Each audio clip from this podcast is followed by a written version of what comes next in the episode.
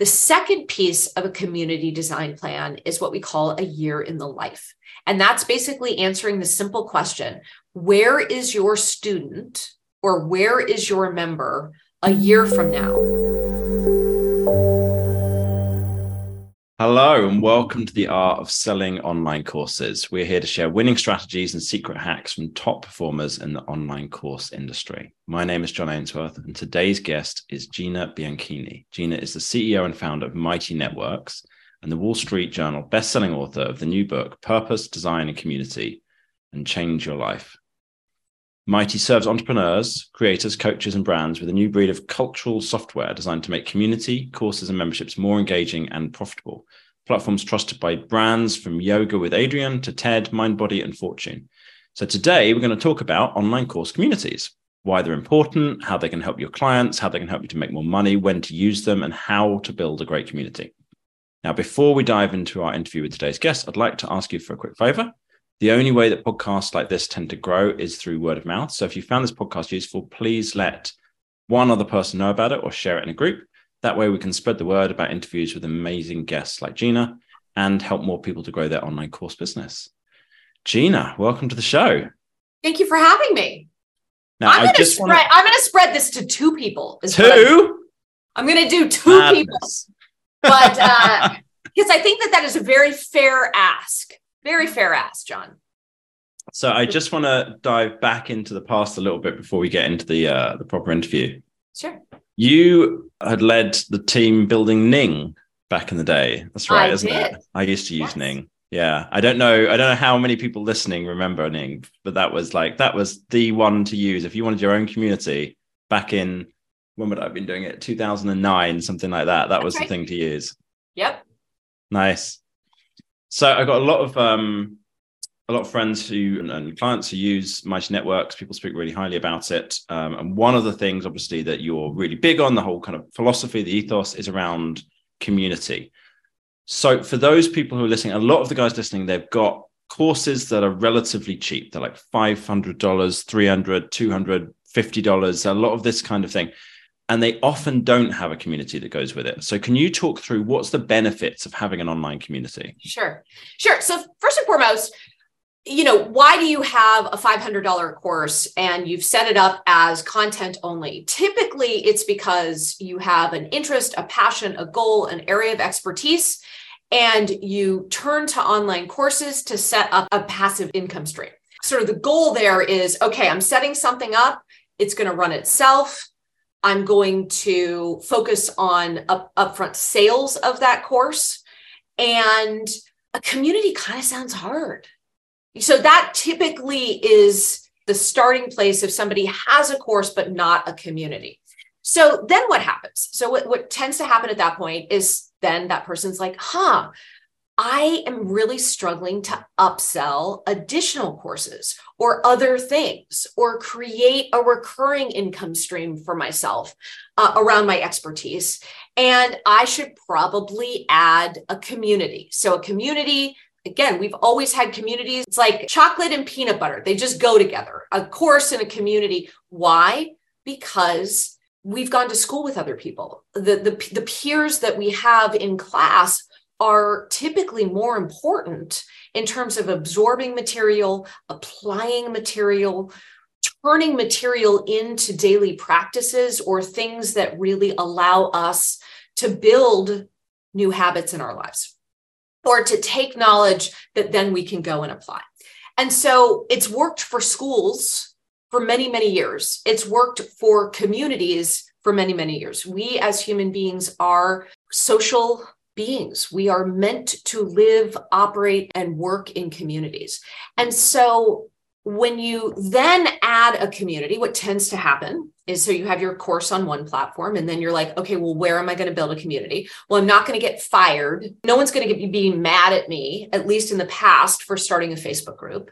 And then that sort of evolved to, okay, no one's going to get mad at me if I have like a Slack team, even though it's not really supposed to, like, it's, think about it as like uh, off brand it's like an off-brand community. It's not built for community. It is not built for people, especially who don't know each other.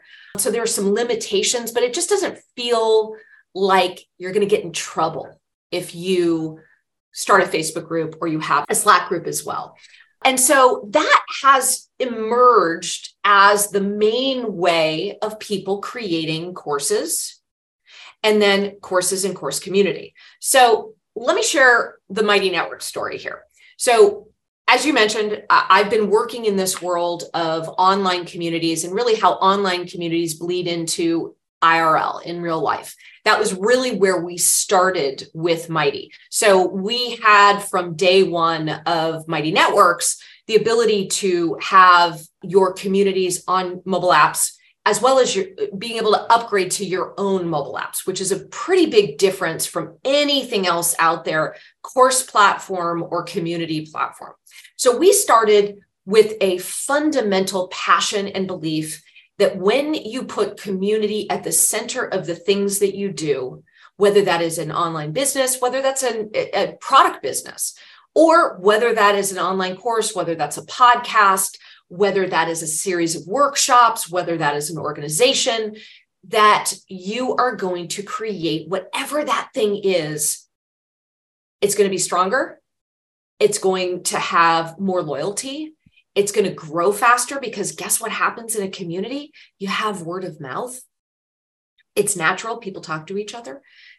And what was fascinating, and this is the thing that surprises me, because I was not expecting this. You know, I did not come from the world of online courses. But what we found were the early adopters of Mighty Networks who were starting to use Mighty instead of Facebook groups or instead of Slack teams. They were like, Gina, Tom, Tim, like that's my team. Why don't you guys just build online courses directly into Mighty? It just makes sense. And so what we did, we were like, okay, that's kind of weird, but okay. Why don't instead we start by making it really seamless to integrate links and and moving back and forth between platforms like Kajabi or Teachable. And so that's really where we started. And we did that. And then folks were like, that's great that you did that, but that was not what we wanted. What we actually want is for you to build online courses into Mighty. So we did, and it changed everything. So today, Mighty Networks is really a pioneer. And I don't say that lightly or in a lame way, although it probably might come off as a, as a lame way. But we are a pioneer in how to bring community and courses together. Now, some of our hosts, as we call them, or instructors, still use other platforms with Mighty. That's fine, not a problem. But what we have found over time is that once you create a course community where your courses are on a different platform, very quickly you see that same thing that those early adopters saw, which is well, wait a second, if we can pull our courses in we're going to see a couple of really key benefits. Number one, people finish your courses. And when people finish your courses, again, in that set it and forget it kind of way, guess what happens? They're hungry for the next course. And now you don't have to be marketing your course to brand new people every time you want to generate revenue, but you can actually create what we call a value journey. Here it is a value ladder, whatever you look at it, where you can bring people into that core idea of what your area of expertise is or what your intro course is for. And then you can offer them a way to stay involved in a really immersive experience. So that might mean a couple of different things. It might mean that you then offer a paid membership for alumni of your course. It might mean that you introduce a second course that is the next course in the series.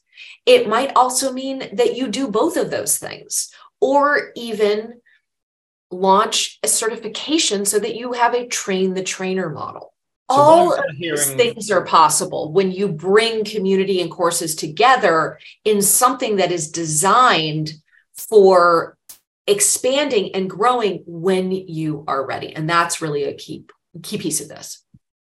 So what I'm hearing from you kind of a few things. One is people learn better when there's that kind of social element to it. Second part is people are then more loyal they have a stronger connection, so you get more word of mouth, so you grow faster. And the third is because people have had a better experience, it's easier to upsell them into kind of the next stage. Mm-hmm. Okay. So I want to come back to like Mighty Network specifically and kind of how that works. But like from the point of view of just like imagine someone's using, you know, what you would see as subpar uh, setup. You know, they've got their Facebook group or the Slack group. No judgment. No judgment. So, okay, slight judgment. Slight judgment. what do they need to have in place for it to like count as an online course community? Like, what's some of the elements that a, that a community should have to it? Yeah. So let me add one more thing to your list for, okay. from there's one more benefit and and this is one that i learned in a way that i was like oh my gosh so when you have a, a course community and you have sort of a you know a cohort you know mm-hmm. the the movement afoot around cohort courses here's the other benefit of it it's so much easier to build valuable course content here's why when I launched my course, Community Design, Designing Community, so valuable you can charge for it and so well designed, it essentially runs itself, which we'll get to in the question that you just asked. What I found was I delivered my course content via live streaming. And when I gave it to people live, I knew exactly what worked.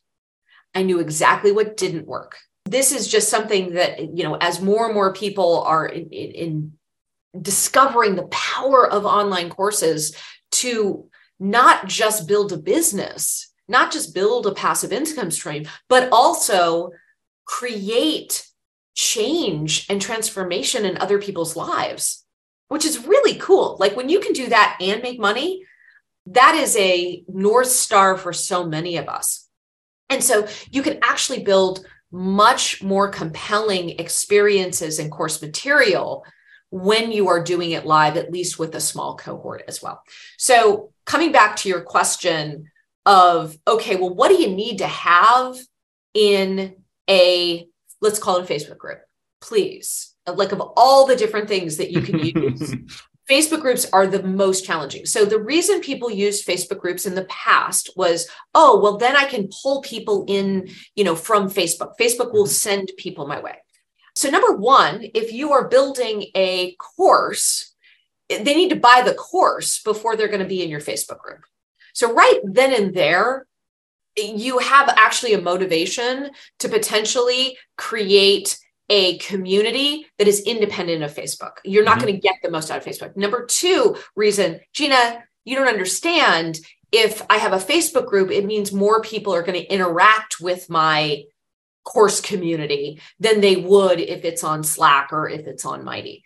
Now, mm-hmm. here's the problem with that is kind of the, the answer is sort of because what happens on Facebook groups is that people experience it through the lens of an algorithm and a single post in your course community. No one's going to your course community on Facebook. They are seeing a post from your course community. What typically is the post? It's something that is outrage, somebody's mad at you. Like it, it's just all sorts of, of less than ideal things. So mm-hmm. for this example, let's talk about let again, let's we don't have to use Mighty. This doesn't have to be a commercial for Mighty. Let's use Slack. So mm-hmm. you set up a Slack group. And what do you need to have in it for it to be a compelling course community? So, number one, it needs to serve a purpose. What is that purpose? Well, it, it has to have that promise of, of letting somebody know why going to that course community contributing to that course community is going to make them more effective, smarter, better, meet cool people. It has to have results associated with it. Now, the reality is somebody is much more likely to finish a course and therefore get the most value from that 50 or $500 course if they are taking an action at the end of every one of your lessons. And so if you can incorporate the community element into your course by saying, okay, this is the action for this lesson. We call it a spark sort of setup where you have a subject, you have people's stories or, or, or case studies, you have an action, you you have a result from that action, and then you have knowledge that comes out of that result and that action. Spark. And so, what you have is this ability to create a container for people to contribute their actions. So, to take an action and start to interact with each other. And the main thing with the community, and this is something that I think is surprising to people when they talk to me about community, is the last thing you want to do is have a bunch of rules up front. Like, this is how we treat people. People will treat each other with respect, especially when you have the goal of results and transformation in their lives, which hopefully your course is there to help them do at any price point. But what you want to do instead is say, here's how we interact with each other here. Here's our culture in this course, in this community. This is going to be how you get the most out of it. And when you start with that, here's our culture, here's our guide. For example, DM other members. And we'll all make an agreement that as you join this community, that people are going to respond to DMs or that you know what? We don't really use dms here but we use these four channels. They're public channels. You can share different messages. And this is the best way to get in touch with us. But the more that you can create culture and norms and be explicit with people online this is a really important thing. Most people sort of assume everybody shares the same culture or that like the most important thing is to prevent bad behavior. The simplest way to prevent bad behavior in communities is by giving people something good to do. Mm-hmm. hey here's what we do. Giving them a path to be successful. Giving them a path to look great in front of strangers. Now again slack for example is set up for people who already know each other it's not actually easy to get to know people in slack that is a, a nuance and it's important, but you can still use it. I would just add here that this is something that we've paid a lot of attention to at Mighty, which is how do strangers meet each other? But what you want to do is really think about the kinds of interactions that you want your members to have. We talk about it as the community design plan. And so a community design plan has five pieces to it. Number one, it has that purpose. We call it the big purpose. Why are people going to come now, again, because you're starting with a course, you're starting with like a really great foundation. But most people that are going to be showing up, actually, all people who are going to be showing up to your course community have the context of all that hard work that you did in terms of marketing, in terms of getting them into that first section or that first lesson, setting that culture and really reinforcing the results and transformation someone is going to get from your course. And then how that falls into and translates into your community really nice really easy once you have those things. So that's your big purpose. The second piece of a community design plan is what we call a year in the life. And that's basically answering the simple question where is your student or where is your member a year from now what can they do a year from now that they can't do today that is the simplest way to sharpen your focus on what results and transformation they're going to get from your course. Now, somebody might have a course here where they're like, Gina, my, my course is about how to learn to play three simple songs on a piano. Great. That's still something that they're able to do a year from now that they're not able to do today. That's mm-hmm. why they purchased your course. That's why they purchase memberships. That's why they attend events or hire a coach. All of these things is because they have a desire or a motivation to be able to do something a year from now that they're not able to do today. The final three pieces of community design make running a community super simple. Number one, monthly themes. Monthly themes are great because it makes your life easier and it makes your community more memorable and the value that your community provides more memorable to your members. It gives them something to talk to each other about. And it's really easy to set up, and you can just put it on autopilot. Number two is a weekly calendar. So this just might be hey, welcome to our course community. People are going to be going through this course at different times, but on Tuesdays, Tuesdays are our action day. Tuesdays are the day that if you're just getting started, that you want to post your next action. And when you post your next action, other members are going to get notified and it's going to be great because they're going to come in, they're going to give you feedback, they're going to basically celebrate your progress. Third piece and final piece, I guess, so that's actually the fifth piece and final piece is what we call daily actions. Mm-hmm. Now, you may not want to do this if you're like, Gina, I have this dialed in. This is all about passive income for me fine you can have four elements of your community design plan but this is actually an area that's going to get automated in some really cool ways with new technology but a daily polar question something that brings members back something that allows them to meet each other something that allows them to share their stories experiences and ideas these are the things that bring your community together and creates it creates the conditions for it to become self-organizing so those are the five pieces of, of community design.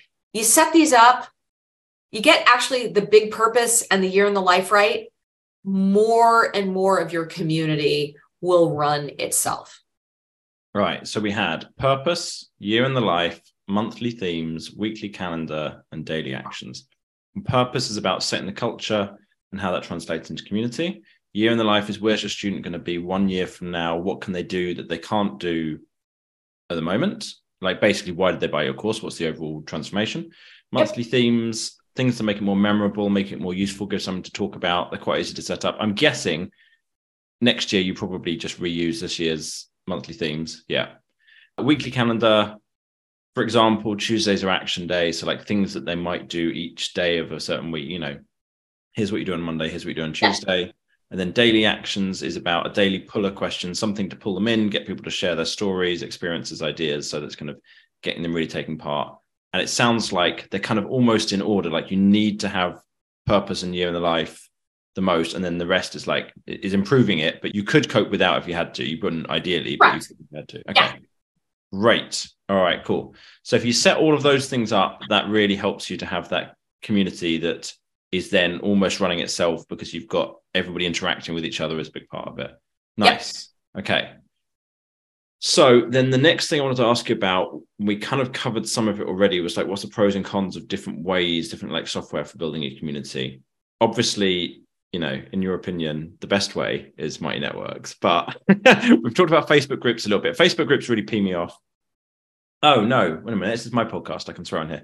Facebook groups really piss me off. I hate going on Facebook. I hate it. I'm like, I try and spend as little time on Facebook as I can, and then I'm asked to go back on there again.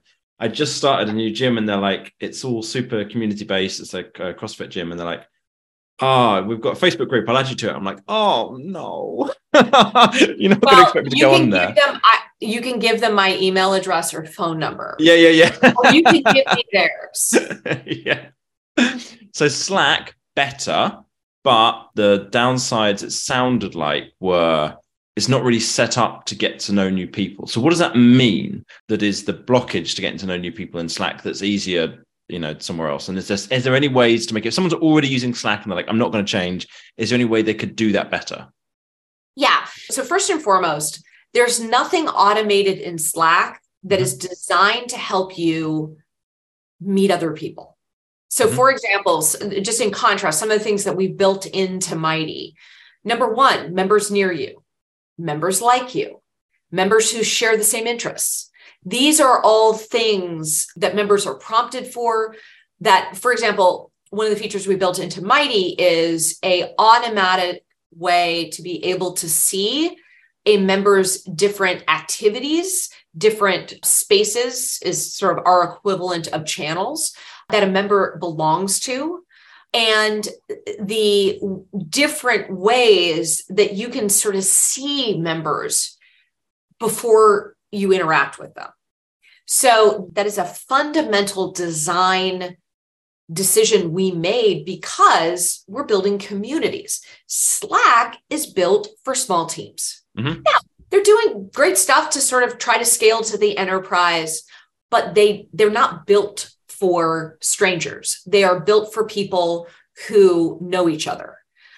and you see this in terms of like okay who is this person like where where are they what who what huh and then the other challenge is things like how do you drive engagement so something else that we built into mighty are things like polls and questions want to know the most popular set of features on a mighty network mm. polls and questions and it's the best way for people to be able to contribute their stories ideas and interests experiences. And then those are the things that start conversations. Very difficult to do in Slack because Slack is designed for fleeting chat. And you're like, okay, wait, where did that thing go? On a mighty network, that is not the case. Now, from an administrative perspective, there's also something else, which is you lose things on Slack. So, especially like you cannot afford to have and pay for a hundred seats on Slack, like mm. because they charge per seat. Yeah, yeah, yeah. So you use the free version, which is pretty limited. Again, a mighty network is set up for unlimited, like large communities and people who don't know each other. So we have unlimited members. We have unlimited hosts. We have unlimited moderators. We have unlimited spaces, which are sort of our equivalent of channels. And then you can build, this is really pretty awesome, if I don't say so myself. Unlike Slack, which is just about chat, you can have actually a lot more features in a Mighty network. So, for example, you can choose in any space to put no features or up to nine different features. And those features are a simple web page. Again, you can't do that in Slack. An activity feed. So, much more like your own Facebook, not even a Facebook group, but your own Facebook, so that you can have posts and events and all the different things in a space that is only for that particular course or that particular membership. Then you can have your course materials or what we call a table of contents. And it can be visual and it can be right there. We're going to come back to that in a minute. Then you can have a single event. You can have uh, an event series you can also have discovery or sort of gamification, so leaderboards and things like that, all within the same, again, if you know Slack, a channel. Now imagine Slack with like a, a, a specific Slack channel with like a leaderboard and events and polls and prompts and questions in addition to chat. That is a mighty network, which is why we are seeing very high profile course creators moving from that combination of, say, Kajabi and Facebook groups or Kajabi and Slack to Mighty because they realize that when you want to build really that value journey for people, and you want to do it in the simplest, easiest way where the value is not just in what you're producing, but what other members are doing together, that you, you kind of need to have all these things together. One last thing that happens sort of from a course perspective. So on a Mighty Network, in one of those spaces, you can have a course, just your course content, just like you would have on any other platform like Teachable or Kajabi or Thinkific. And for, let's say, a free intro course, that might be perfect. Do that. Then you can have that next course with the course material, the community, events, the ability to go live and live stream your course content that then becomes a new section or a new lesson all in one place and then charge for it.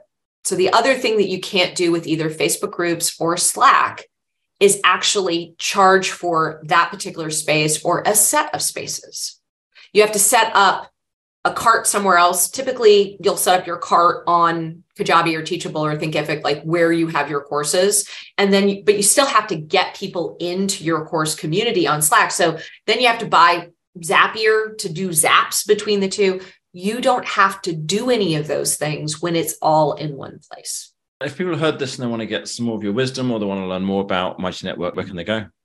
Funny enough, we have a website. It's called mightynetworks.com and we talk about all this stuff in one place. Awesome. Well, thanks so much, Gina, for coming on and talking about this. I have learned a huge amount, including the fact that chocolate and peanut butter go together, which I had never heard before. I don't know if that's an American thing. Reese's peanut butter? Never heard that. Do they not have that in England? What's that? A Reese's peanut butter cup? No, never heard of it. Okay, we're following up on that. I'm going to get your address and send you some Reese's. That sounds good. I'll give it a try. Amazing. Thanks so much. And thanks for listening today. If you found the interview useful, you want to get future episodes, please subscribe wherever you listened and go check out. And out share with two people. Share it with two people. Yeah, if you're feeling bold. Amazing. Thanks, guys.